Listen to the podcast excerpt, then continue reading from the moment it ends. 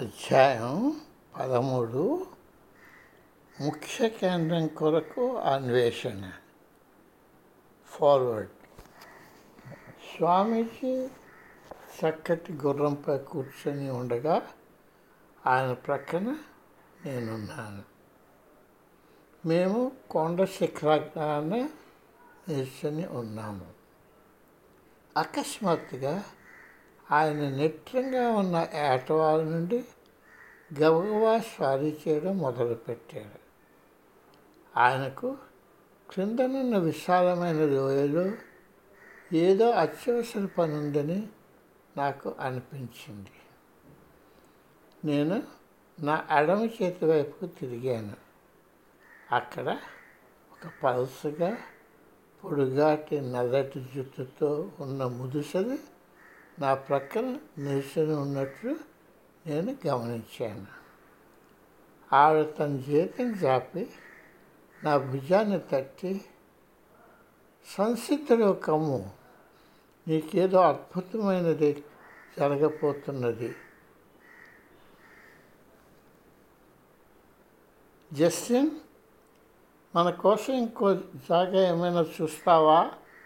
అని నేను ఆశ్చర్యపోతూ స్వామీజీ దేని గురించి హాస్యం చేస్తున్నారోనన్న ఆలోచనతో అతని వంకకు చూశాను.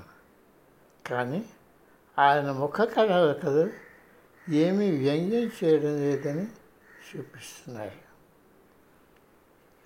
ఏడాది బట్టి మేము గ్రీన్వ్యూలో నివసిస్తూ పాఠాలు బోధిస్తూ ఉన్నాము మేము ఇక జీవితంలో స్థిర నివాసం ఏర్పరచుకున్నామని నేను తలచాను స్వామీజీకి ఆలోచనలు ఇంకొక విధంగా ఉన్నాయి.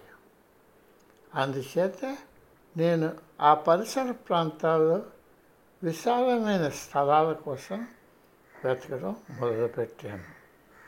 అలాగే ఇతర శిష్యులు కూడా ప్రయత్నం చేశారు.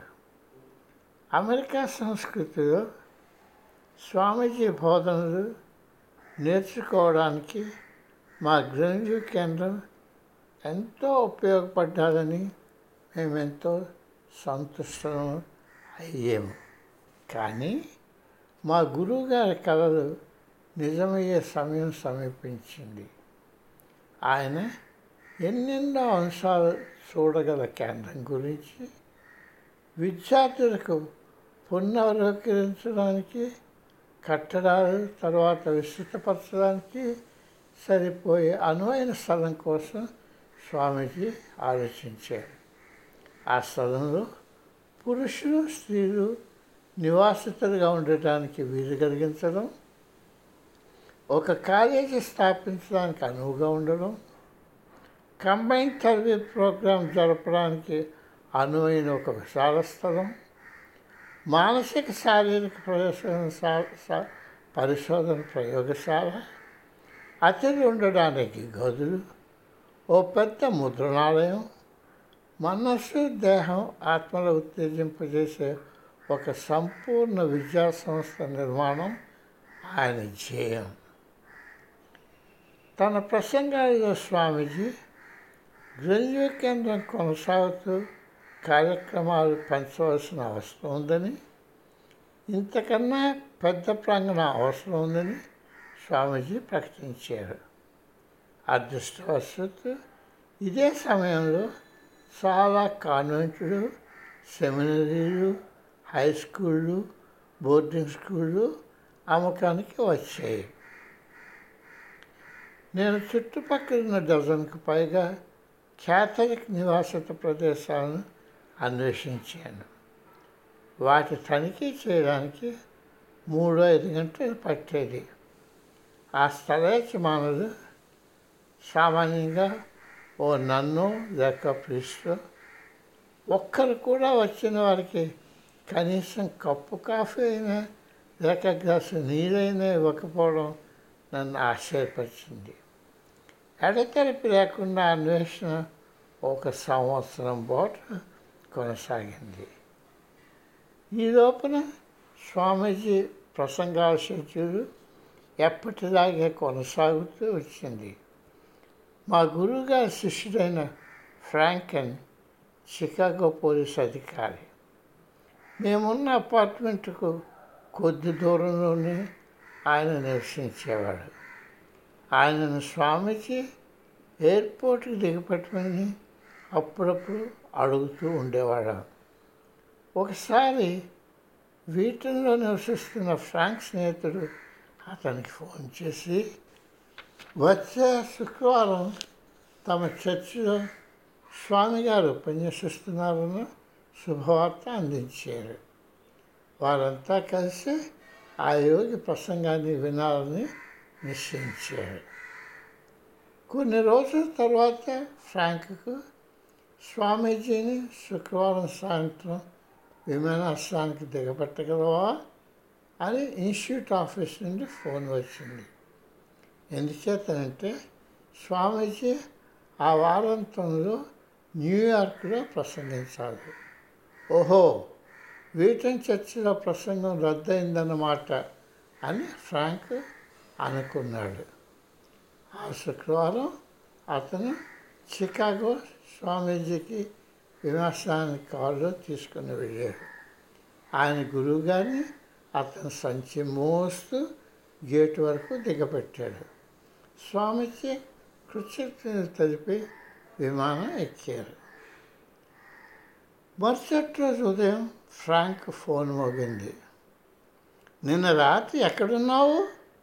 నీకోసం మేము ఒక సీట్ ఉంచాము అంటూ అతని స్నేహితుడు అడిగాడు. దిగ్మొచ్చింది ఫ్రాంక్ అడిగాడు. నువ్వు అంటున్నదేమిటి నిన్న రాత్రి స్వామీజీ ఆ చర్చిలో ఉపన్యసించలేదే? ఆయన వచ్చారు మాట్లాడారు. ఆయన ప్రసంగాన్ని విని అందరూ ఎంతో మెచ్చుకున్నారు. ఆయన వచ్చే వసంతంలో తిరిగి వస్తానని మాటిచ్చారు అని ఆయన స్నేహితుడు నొక్కి చెప్పాడు. తన స్నేహితుడికి తను రాలేకపోయినందుకు విచారాలు తెలుపుతూ ఫ్రాంక్ ఫోన్ పెట్టేశాడు. కొన్ని నిమిషాలు ఆ ఫోన్ వంక అదే పనిగా చూశాడు. అప్పుడు ఆయన నాకు ఫోన్ చేశాడు. ఆ మిగతా రాత్రంతా మేము యోగులు అద్భుతాలను చర్చించుకుంటూ గడిపాము.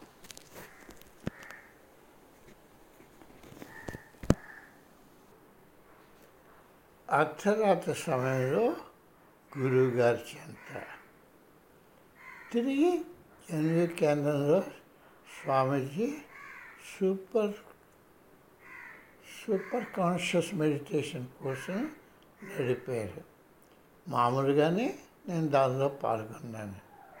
కానీ నేను రాసుకునే నోట్స్ ఇంకొక విధంగా చేశాను. మా గురువుగారు చెప్పిన మాటలు రాసుకోవడమే కాక అవి నా మనసులో ఎటువంటి భావన రేకించాయో గమనిస్తూ నమోదు చేశాను. ప్రసంగం ముగియగానే జనులంతా గబగబా పైకి వెళ్ళిపోయేవారు. స్వామీజీ వారి మధ్య గుండా వెళుతూ కొత్త వారిని పలకరిస్తూ వెళ్ళేవారు. నువ్వు ఆయన శిష్యుడు అయితే ఆయన ద్వారాలు ఎప్పుడూ తెరుచుకొని ఉంటాయి. ఆయన ఆఖరికి వరండా కోసం చేరి తెరసాను అక్కడ నన్ను అక్కడ నీచుండగా చూసి రండి వెళ్దాం అని అన్నారు. మేము ఆయన ఇంటికి వెళ్ళాము తెరస వంటగదిలోనికి తిరుగు తయారు చేయడానికి పరిగెత్తింది. ఆ రాత్రి తన ఆంగ్ల భాష ఎలా ఉందని ఆయన నన్ను అడిగారు. అది క్రిందటి సంవత్సరం కన్నా మెరుగ్గా ఉందని నేను చెప్పాను. సంవత్సరాలు గడుస్తున్న కొద్దీ నేను కానీ ప్రసంగ సమయంలో ఉంటే వెళ్ళిపోతున్నప్పుడు మెల్లగా నా చెవిలో ఈసారి ఎలా ఉందని అడిగేవారు. మేము ఆయన గదిలో హాయిగా కూర్చున్నాక మా గురువు గారు ఒక్కన మొదలుపెట్టారు. ఒకసారి నేను ఢిల్లీ నుండి ఫ్రాంక్ఫర్ట్కి విమానంలో ఓ ప్రయాణికుడు నాపై చిరాకు పడ్డాడు. ఆయన నేను పెడుతున్న గురక వల్ల విమానం కుడి ప్రక్క ఉన్న ఇంజిన్ పని ఆపు చేయడం మానేసేదని తలిచాడు. ఆయన మనసులో ఉన్న అలజడిని నాకు తెలపడానికి నన్ను రేపాడు అయ్యా మీ గురక కుడి భాగంలో ఇంజిన్కు దెబ్బ కొట్టింది అన్నాడు. ఆయన భయాన్ని బెంగని అతను కళ్ళలో చూసి నేను పడుకోవడం వలన నా ప్రశాంతత వలన మిగతా ఇంజిన్ నడుస్తూనే ఉన్నాయి అని నా దిద్దుని కొనసాగించాను. మేమంతా ఆ సంఘటనకు నవ్వుకున్నాము. తిరిగి వచ్చిన తర్వాత ఆలోచన స్వామిని స్వామీజీ కొనసాగించారు. ఏ విధంగా కూడా శిశులైంది కాదు. ఆయన ఎల్లప్పుడూ కలత చెందే తరసావంక చూస్తూ ఇలా కొనసాగించారు. వర్తమాన పరిస్థితులను ఆనందించకుండా మనం భవిష్యత్తు కోసం విచారిస్తున్నాం. ఎప్పుడైనా సరే మీరు చింతించడం మొదలుపెట్టినప్పుడు ఇదొక్కటి గుర్తుంచుకోండి. ఈ ప్రపంచంలో వస్తువులు వాడడానికే తప్ప వాటిని స్వంతపరుచుకొని దాచుకోవడం కోసం కాదు. జీవితంలోని సత్యాన్ని మనం అంగీకరించాలి. అది రాకపోతే సంఘంలో నువ్వు పెద్ద దెబ్బ తినడానికి ఆస్కారం ఉంది. పిచ్చి ఆసుపత్రిలో రోగులు జబ్బులతో ఆ మానసిక వ్యాధులు జతపరుస్తున్నట్టు జీవితాలను చూడకండి. తిరుగు తాగుతూ ఉద్రేకాలను అదుపులో పెట్టుకోవడం ఎందుకంత కష్టమని నేను అడిగాను. జవాబు వెంటనే తిరిగి వచ్చింది. ఉద్రేకాలు సమస్యలు లావదీస్తాయి ఎందుచేతనంటే అవి నీ బయట ఉన్నాయి. అవి నిన్ను నిస్సారిగా చేస్తాయి. ఆ వస్తువులపై నీ వైఖరిని నువ్వు మార్చుకోవాలి. ఇలాగ అర్థం చేసుకోకపోతే నువ్వు బాధ షాకు పొందుతావు. షాక్ వల్ల నీ ఆరోగ్యం దెబ్బతింటుంది.